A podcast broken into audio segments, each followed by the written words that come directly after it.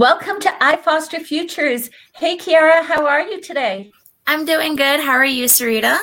I'm doing awesome. I am so excited. Today we are interviewing one of our own, one of the iFoster family, Devin Alexander. She's a celebrity chef and a healthy eating guru, but most iFoster peeps know her because she was our resident Pop-Tart Holiday House instructor this past December. So thanks to Devin, over 800 foster children from across the country got to enjoy some holiday fun during COVID lockdown this last December, making holiday houses. Do you remember that, Keira?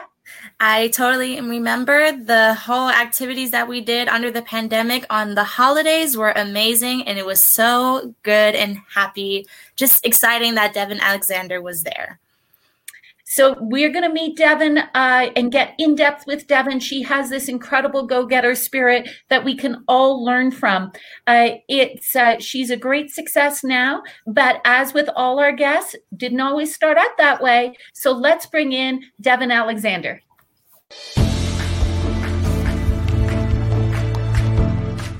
We're talking about Devin Alexander, columnist for Men's Fitness and Women's Health. You've seen her on GMA, you've seen her on the Today Show. Now you're seeing her here. Devin Alexander. I've been a professional chef for over 20 years, so I'm ready to take you on. America's Chefs on Tour is in Los Angeles, and it's ladies' night. This week, America's Chefs on Tour is in San Diego. You see people sort of go, crazy, perky chef girl. But when you get those combinations that win, it's amazing the difference it can make in people's lives. Hi, Devin. It's so nice to be with you today. Oh, my God. I'm so honored to be here.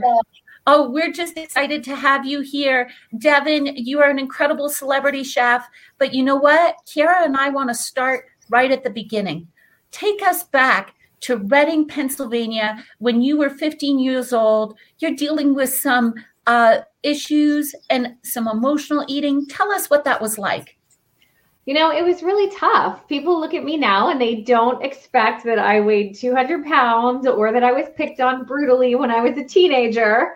But I was like your typical teen, super struggling, and didn't really see a way out at that time. I, as you said, had a lot of emotional eating issues. I felt like I was trying to diet, but I couldn't get a handle on it. And it was just, I'd go to school and people would make me feel like I was a waste of space because I was overweight. And it was just pretty terrible, honestly. Oh, that's awful. So tell us what did you do about it? Because you are, when we read about you, you are such a go-getter. You set goals and you just go for it. So how did you get out of that?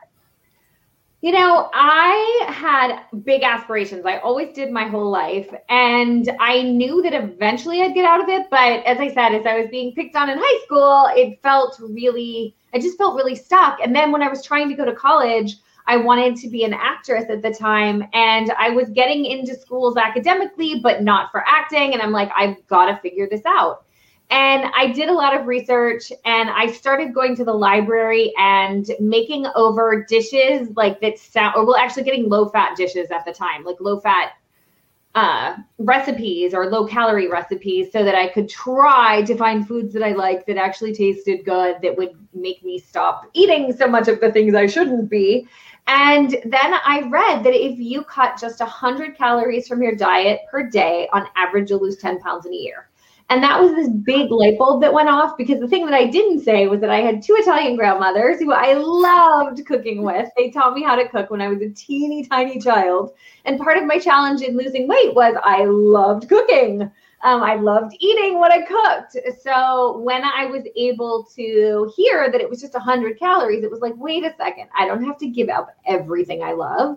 I don't have to give up all my Italian favorites and my entire heritage. All I have to do is figure out how to make substitutions to make over these meals in a way that I could eat them. And that's what happened. And in the first year, I lost 20 to 30 pounds.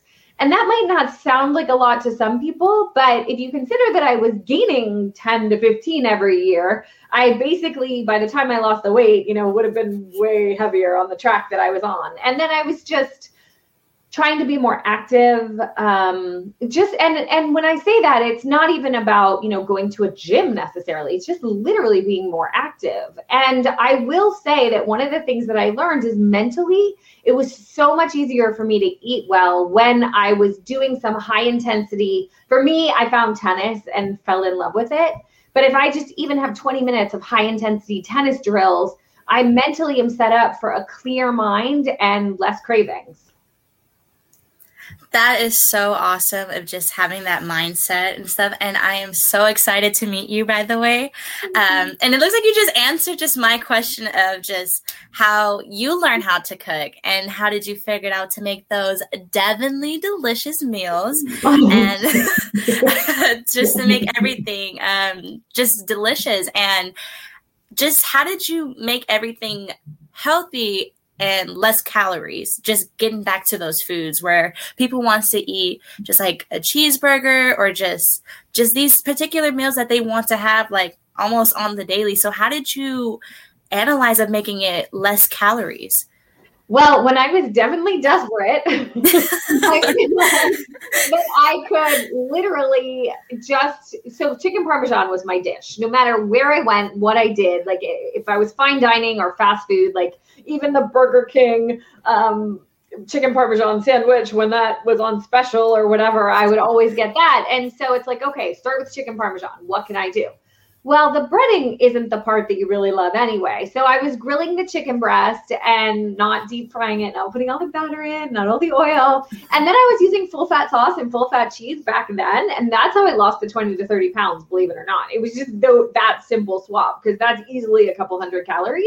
And as I said, when I heard that you just cut 100 calories per day, like even if that one dish in the day, I cut 200 from it, that's 20 pounds in a year. Isn't that crazy? It's like, wow, I just needed that simple math equation. That is so awesome. And you know what? Like you taught me that, like when I was reading about that, just like 10 pounds in a year, I was like, that sounds really nice right now due to the pandemic because we've been dealing with it in 2020 just for that whole year. So just imagine us just having that mindset of just losing 100 calories a day. And then just, ta-da, 10 pounds are done. The pandemic would act like nothing happened. So I need that right now. And to be honest, for me, it was like I was trying the diet mindset where I would be like, okay, I'm starting the diet on Monday. And then, of course, I would need to eat chocolate and cake and pizza and everything that I might miss for the rest of my life. And I think like that, and I was gaining so much weight doing that yo-yo dieting thing. And I think that's a lesson across whatever you want to achieve in life. Like small steps don't really feel like they're going to get you there. But the truth is like, that is what got me there. That commitment to make the small changes. Granted, you're not going to get Biggest Loser numbers. You're not going to get on the scale if you're losing 20 pounds in a year and see a 15 pound drop. But you get there and you can stay there. And so again, no matter what you're struggling with in life or what your challenges are, just thinking about, okay, what step can I take today that might get me closer to that goal? And that's how you succeed. So when did you realize, like what you're talking about is so amazing, not just how you figured out cooking healthy, and just 100 calories a day can get you to lose 20 pounds in a year. I mean, that's phenomenal. I mean, but you decided you wanted to be an actress. So did you not see this incredibleness that you had created with this 100 calories a day and you're creating these great recipes? Was that just something that you did for yourself? And like, when did you decide that this was something you needed to share with the world? So I think like everyone who's really, really struggled, like I can't even tell you how much I struggled. So there's a ton of fear around that even after you achieve your goal. And the truth is like I eventually lost 70 pounds. And at the time that I lost that weight, I was most messed up in the head, believe it or not, over it. I did not feel pretty at all. I did not. And I mean by pretty, like even on a scale of me, if that makes sense. Not that I ever aspired to be the most gorgeous girl in the world, but I literally weighed like 120 pounds or 125 pounds, something like that. And I wouldn't go to parties. I wouldn't go places. I would, like, my entire wardrobe would end up on my bed, not feeling good about myself. So I also had to go to therapy over that. So the idea of, you know, cooking for other people and really making that a career, even after I went to culinary school, just because I knew I was good at it. And I was like, oh, I'll make this kind of my side job while other things in life that I really want to pursue, you know, happen. I never really acknowledged that I was a chef, even though I had the certification and everything. So it wasn't until I went to therapy and was like at peace with the fact that this is my body now. I am able to do this. And I should say I was I mean, in Overeaters Anonymous, like that's how much I struggled. So eventually, like, I was doing acting and I was realizing that was feeding into my insecurities. Anybody who's ever been in Hollywood knows you're constantly being compared. You show up at an audition, there's 700 girls who are prettier than you, who are smaller than you, who have better teeth, better eyes, better whatever it is than you. And it just was playing into that, like, horrible self-esteem and the fact that I beat myself up so much. So I eventually had a premature midlife crisis in my mid-20s.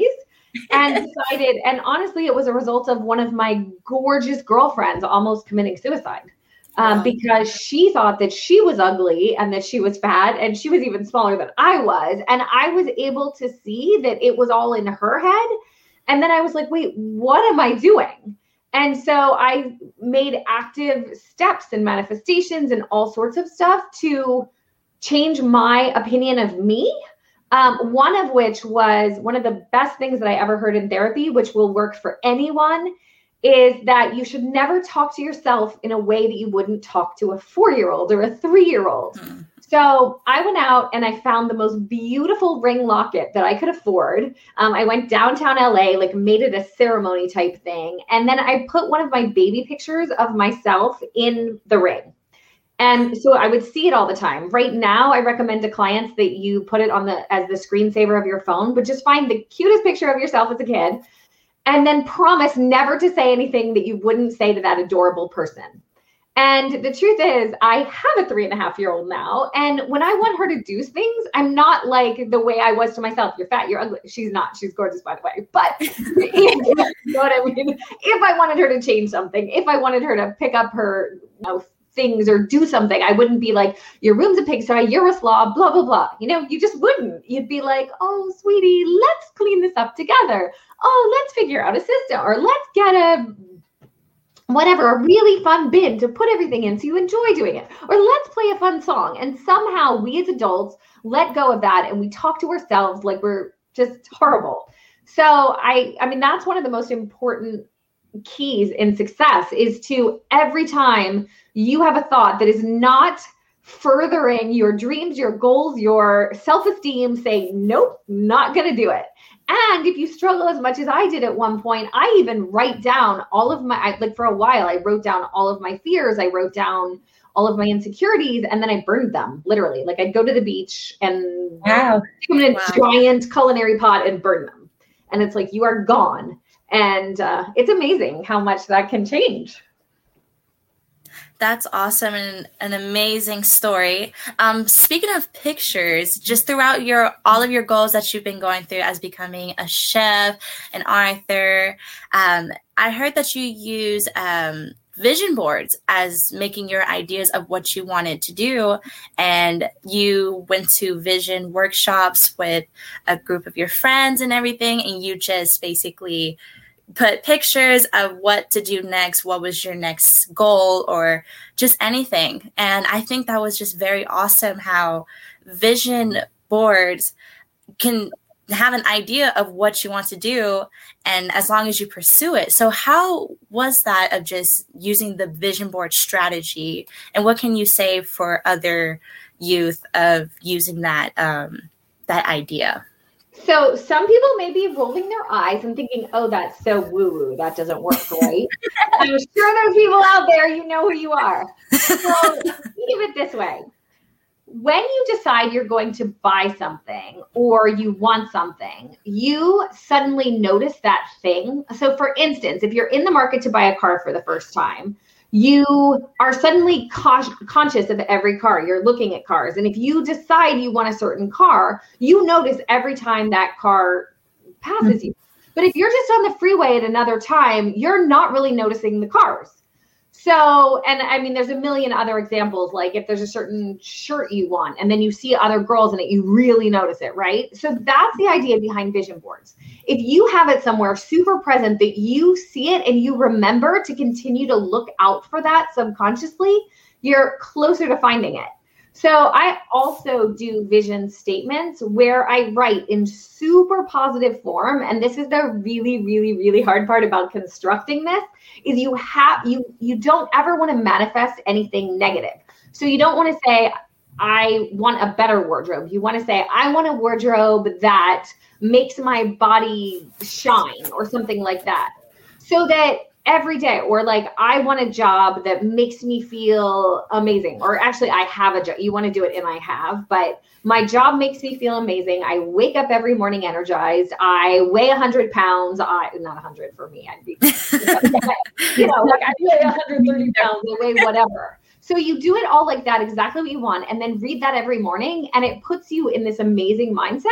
And honestly, I used to do this around dating, and I would get way better dates and have way better time on my date just to go into a date being like, this is what I want. And this is, like he's this and he's that. And we had this amazing conversation about mutual goals and stuff like that. And you just, you can even see me talking about it. Like you feel energized. You feel like you're shining. So anytime you have a job interview or anything like that, just to know. It also helps you weed things out that you don't want. Like if you know you're looking for a job that has X, Y, and Z, and you're super present in that because you read that 3 minutes before you walked in, and then you hear things that aren't that, it's so much more like, oh, wait, this isn't what I thought. And maybe I should say no to this opportunity and look for the right one. So I love this shining mindset. That's what I'm going to call it, the Devin's shining mindset. So get a baby picture of yourself. And I love that it's of yourself, not a cute little picture of my doggy or anything. It's of me because you want to take care of yourself. You want to treat yourself respectfully the way you want to be treated. Number two, burn the bad things. Burn the bad thoughts. No. Bonfire of the bad thoughts. Number three. Carefully. Be careful. Be careful. In the tallow. State-controlled burns in California. And then number three, that you create a vision board of what you want your future goals and aspirations to be. But that doesn't get you all the way there. You need to like step out into the world and open your own doors. So I read that you actually track down the someone and met them in an elevator to pitch them your first TV show. Is that correct? Yes, I do strongly encourage legal stalking.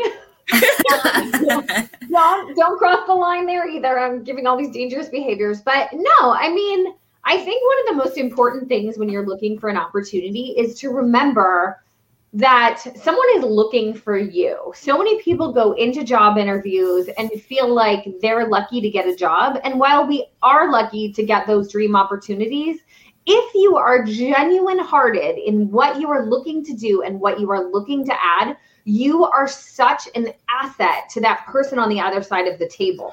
So that's how you need to go into any sort of meeting. So the fact that I just happened to jump in an elevator with a man who had a TV show, who I knew could use my expertise and hadn't been on his show yet. Right? I should do that. So I just sort of waited outside his office, did a lot of research on him, got in the elevator. It's like, oh, wow, you're Rob Weller. And talked to him in his elevator very briefly. And then he wound up getting his card. And well, he actually said he'd connect me to his director of development. And I was just like, oh my God, I love your show. Have you ever considered doing something healthy? And I love cooking, whatever. And I was pitching myself to him, but it was something that I knew, like I really believed that he needed, that America needed. So that's the thing. Like when you're strong in what you can add to somebody, that's what you focus on. So, I mean, but that said, like, I literally showed up in every producer's office on The Biggest Loser that I could find and dropped brownies, like these really healthy brownies. I snuck on lots. You can't really sneak on studio lots anymore because it's not allowed. But yeah, you act like you belong somewhere and you belong. Like, again, if people had been like, you can't come in, I'd be like, okay, you know, whatever. You don't create any conflict. It's just all like, you look like you're having fun. Like, I have this fun, beautiful gift basket, and when the security guards at Paramount, like, look at you, just go, hi, good to see you, and keep walking. And then, you know, who's going to stop that girl, right? Or who's going to stop that guy? It's just, again, you come in with the excitement, the energy, the I know where I'm going, I know what I'm doing, I have this gift for somebody. Like, really, are you going to stop me? And again, now that, I mean, in fairness, like, you couldn't do that probably on Paramount these days because you have to sign in and get your ID and all of that. Yeah. But there's always ways. And that's one of the biggest things that I will say. You know, I've run a business for, I guess I incorporated in 2005, so a while ago. And I think only 3 or 4 times ever has somebody pulled a stunt to get my attention, to get me to hire them, even when they know I'm hiring. So I know so many people, like, I get tons of resumes even these days with no cover letter or a cover letter that was clearly written about something that wasn't my office. Anytime you want an opportunity, make sure you know who that opportunity is with, why you want it, because people will send out 100 resumes and be discouraged. But I guarantee you that if you send out 5 to the places you really, really, really want jobs and pour your heart into telling that person why you want that job and what you can do for them, you are more likely to get a job at all, let alone your dream job, than you would if you just send out 100 resumes. That is so good. You remind me to do that for my next career. I'm just going to write that down. 5 top jobs, my dream jobs that I want to do, and I'm just going to throw some resumes in there and just hustle all the way through. So, I thought you had your dream job. Oh, sorry, Serita. So you have been so successful at achieving your goals just to set yourself just having this amazing career of yours, but you must have had some setbacks. Have you ever just dealt with setbacks or barriers by any chance?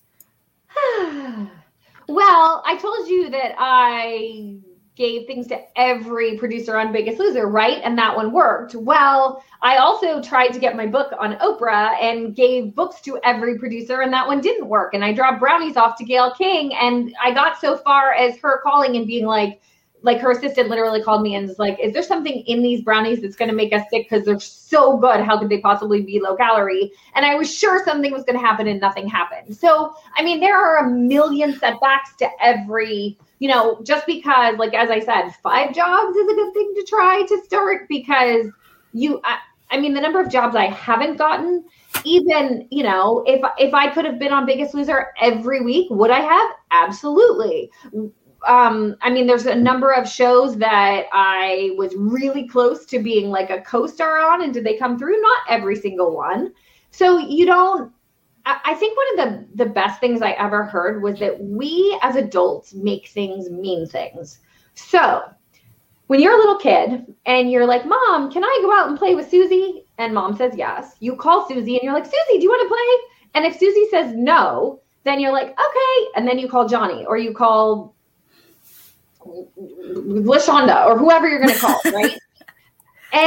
But if you're an adult and you call someone and they're like, oh, I'm busy, or, oh, you didn't get the job, we can tend to internalize that. Like, if I didn't get 7 shows, it's like, oh, I'm not going to get a show because I'm not good enough, or, oh, I'm not going to get a show because I'm not right, or, oh, I'm not going to get a show because one person one time told me I was too middle America, and this person told me I was too this and I was too that.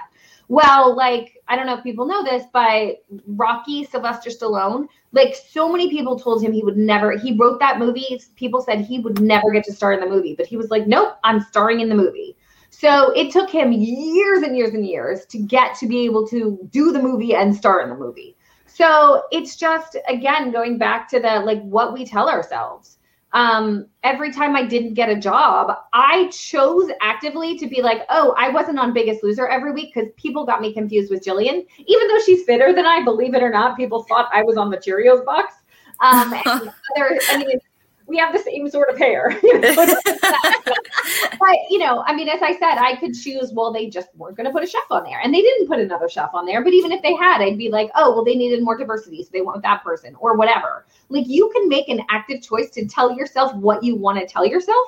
So me being like, oh, well, we're both brunettes. I was never going to get that. Or, you know, there's jobs that I've gotten that somebody in Hollywood's daughter gotten. So I choose, it's like, okay, well, that's his daughter, and that's why she got that role that I really wanted and was close to, but that's okay because there will be another one. So again, there's tons of setbacks. And then my other huge setback was that I had a traumatic brain injury 5 years ago. And I was actually told by a professional that I would never speak again in public like this. I was handed 4 prescriptions and told to sit in a dark room and take them. And I was like, for how long? And she's like, at least a couple of years. And I was like, or what? And she said that I would be depressed. And I literally was like, okay, this conversation is the most depressing conversation I've ever had in my life. I can't do that. I'm not capable. And she's like, I would just get a lawyer and do that. And I was like, no. So I went and sought alternative treatments, which I got. And clearly I'm speaking again. And it makes me mad that professionals in that position, like a professional in that position even said that to me, because if I wasn't at the height of my career, the kind of person that I am, because I mean, just the way I'm wired, I was like, there's no way I can do that. Like, basically, I mean, to me, that's like committing suicide. Like, it took away all my dreams, all my passions, everything I wanted to deliver in the world. And it's like, there's got to be a better solution than sitting in a dark room. So 3 years of 2 years, things were not good at all. And then finally, as I was coming out of it, I sat down and I was like, what do I really want in life since I can't do this other passion? And I was like, I want to be a mom. Like, that's what I really want. I want to die having been a mom. So that's what led me to adopting my daughter from foster care when I did.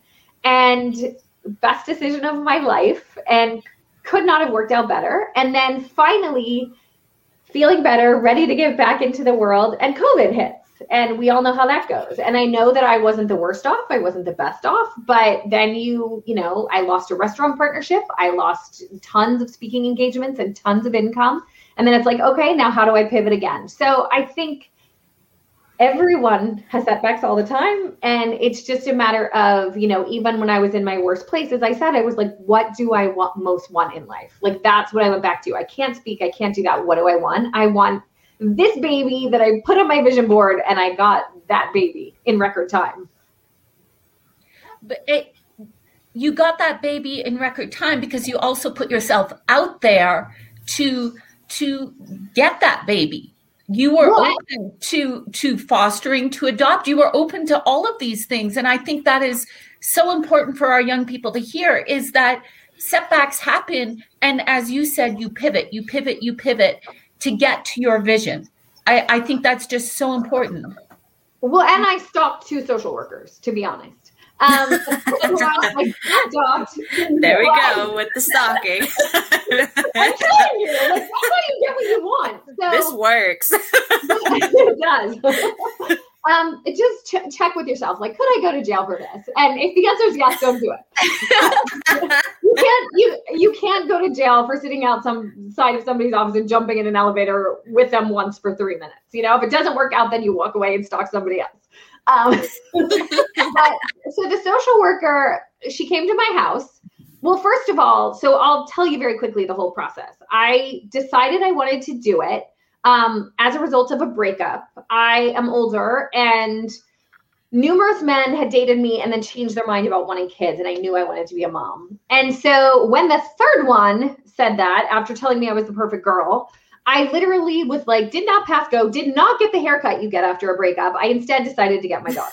I went directly to Westside Children's Center and started doing an immense amount of research. Like, basically, when I heard that you might have to give a child back, I was like, oh God, I can't do this. And then I was like, okay, wait a second. There's got to be a way to mitigate the odds. So I interviewed 50 families and this goes back to when you're going for a job interview, make sure you research the person, look at all of their social media, and know that they're looking at yours too. So don't ever have bad things on your social media, but look at all of their social media, know their lives. Again, stalk them. Like, you really want to know everything about them. If someone comes to me and they don't even know I have a daughter, as much as she's on my Instagram and a huge part of my life at this point, I'm like, oh my God, they didn't even look at my Instagram, and I'm less interested in them.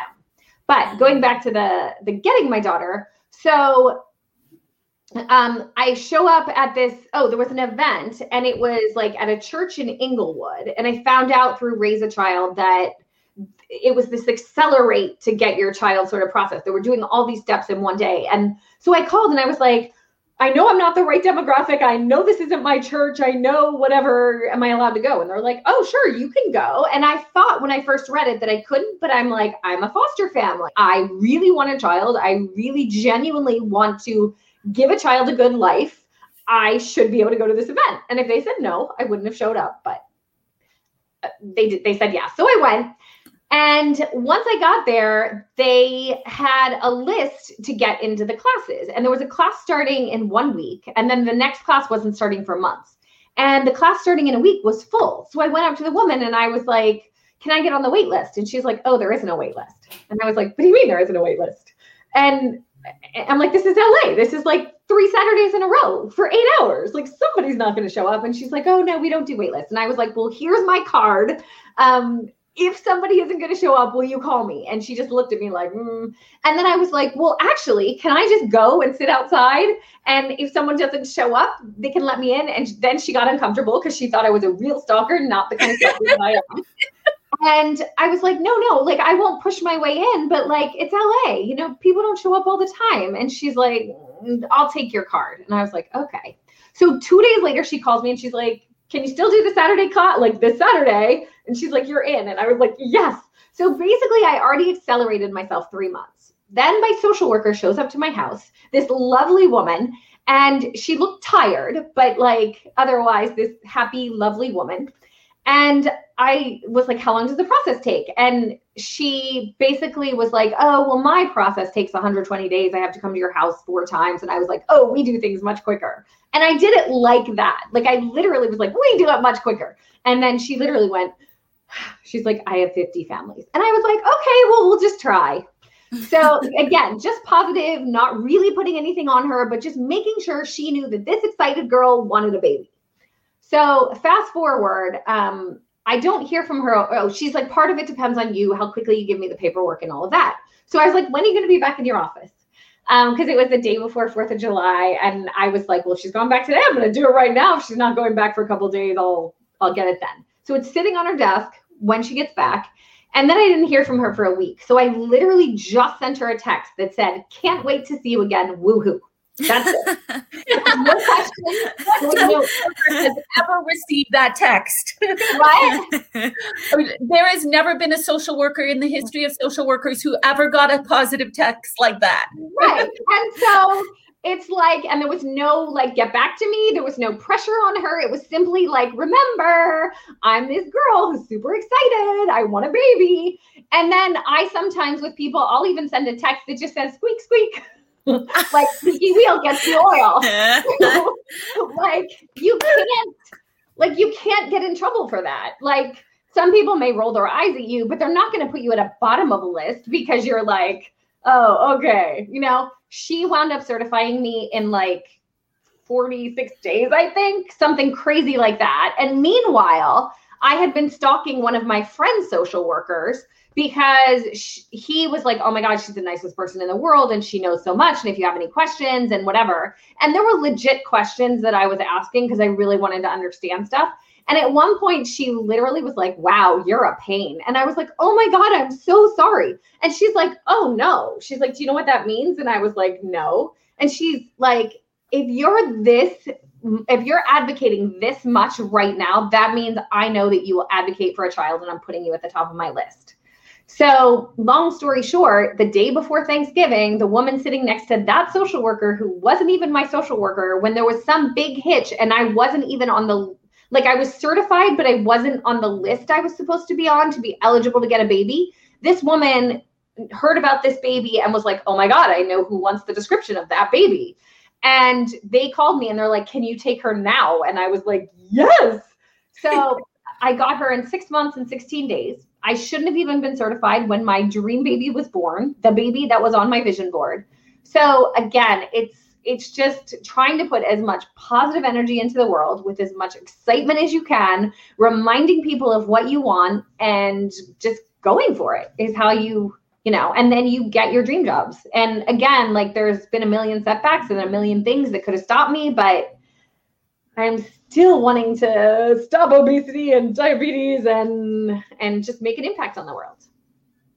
Oh, thank you so much, Devin. This has just been so fantastic. And I love the squeak. Pro tip. Everyone gets stuff from your social workers. Squeak, and smiley emojis. That's apparently what it does. Yeah, don't ask, just send emojis. That'll be great. But this, Devin, this has been fantastic. It's been so uplifting.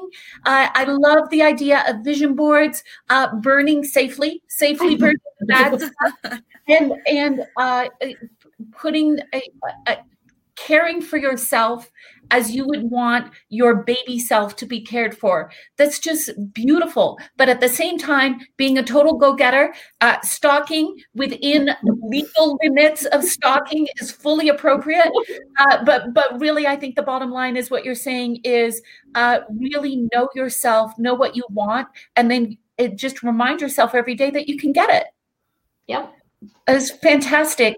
Thank you, Devin, so much. We so appreciate the time we spent with you today, and so appreciate that you have you rescued a little baby girl, and she's now yours, and we're just so thrilled about that. So thank you very much, and to everybody who's watching today, remember Devin Alexander. You can go to her website and learn all those healthy recipes as well as everything that she knows about vision boards and everything that you heard here today. You can start your healthy life too if you go visit Devin at her website, DevinAlexander.com. And remember always, iFoster's here for you. We're here to help you as you start your careers and building your core job skills. You can join our jobs program and always meet us at iFoster.org or give us a call. And we're there to support you as you become successful independent adults and as successful as Devin. Thanks so much, Keira. And thanks to everybody else. Have a great, wonderful day. Access iFoster's self-directed job skills training at our website, www.ifoster.org, or on your iFoster app.